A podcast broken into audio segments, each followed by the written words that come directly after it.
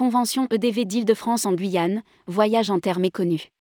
Le choix de la Guyane par Lionel Rabiet, président régional des EDV, n'est pas innocent. Fin mars, du 23 au 27, la Convention régionale des EDV d'Île-de-France poursuit un double but, aussi important l'un que l'autre. D'abord rappeler les fondamentaux du voyage lointain, aujourd'hui décriés. Par exemple, partir à la découverte d'une autre culture mais aussi traiter des sujets qui vont modeler le futur des agences de voyage. Autrement dit, redéfinir la raison d'être du voyage, intégrer l'intelligence artificielle, se protéger contre la cybercriminalité. Rédigé par Bruno Courtin le jeudi 9 février 2023.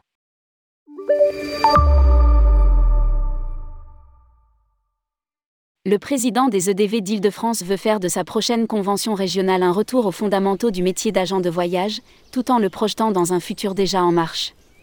Le voyage est à la croisée des chemins, et notamment le voyage lointain qui est sous le feu de la critique des écologistes. On dénonce facilement son aspect nocif pour la planète, générant d'inévitables émissions de carbone, en oubliant de rappeler ses vertus positives. Insiste-t-il.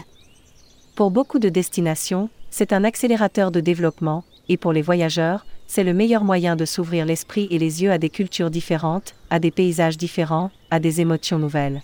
La Guyane, un lien vers le futur et la conquête spatiale. C'est délibérément que Lionel Rabiet a choisi la Guyane pour accueillir sa prochaine convention. Un territoire de la République oublié parce que méconnu, et qui illustre le dépaysement, la diversité, l'apport du tourisme au développement, dans la sécurité d'une destination gérée par la France. Cette destination est en soi la première raison de participer à notre convention, que nous avons limitée à 70 participants pour des raisons de logistique. C'est une opportunité de découvrir la réalité de la Guyane dans des conditions exceptionnelles, de casser une image fausse ou caricaturale.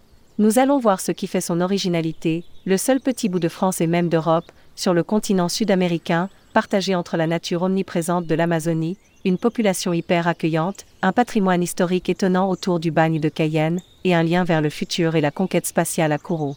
Redonner des lettres de noblesse au tourisme. Au-delà d'un programme chargé de visites et de rencontres, la Convention n'oublie pas de profiter de ce moment d'échange, en dehors de la gestion quotidienne, pour aborder ce qui peut la faciliter ou l'entraver. Le programme est encore en cours de finalisation mais je veux aborder le thème de la raison d'être du voyage avec des intervenants qui vont nous pousser à la réflexion. À quoi sert le tourisme? Comment lui redonner ses lettres de noblesse face à des critiques justifiées par des excès mais qui oublient facilement ses bienfaits? J'en parle d'expérience puisque Voyage d'exception est membre d'Agir pour un tourisme responsable depuis 2020 et que toutes les actions conduisent à limiter les effets pervers en étant exemplaires. Intelligence artificielle, la tech s'invite dans les agences. Le second sujet abordé fait écho à une actualité débordante, depuis la révélation des capacités de ChatGPT. Le voyage est un terrain d'expérimentation et d'expression de l'intelligence artificielle, pour les opérateurs comme pour leurs clients. Il n'y a aucune raison pour que les PME que nous sommes n'y aient pas accès et ne la mettent pas à notre service. Poursuit Lionel Rabiet, qui a notamment invité Laurent Cage, désormais ex-Welcome City Lab, mais toujours expert en matière de start-ups et d'innovation. L'étape de Kourou rend inévitable un débat sur le tourisme dans l'espace. Lire aussi, EDV, une réforme pour une, R, évolution du poste de président? Un troisième thème peut paraître éloigné des préoccupations du voyage, mais il l'est de moins en moins dans la vie de toute entreprise connectée. Encore une fois, j'ai vécu une cyberattaque et je peux témoigner des ravages de la cybercriminalité contre laquelle il faut se prémunir. Justifie le président Île-de-France. Nous sommes tous concernés par ces sujets mais pas forcément armés pour les affronter. Les EDV apportent des réponses et des formations adéquates. Le management est des hommes, meilleur remède contre l'incertitude.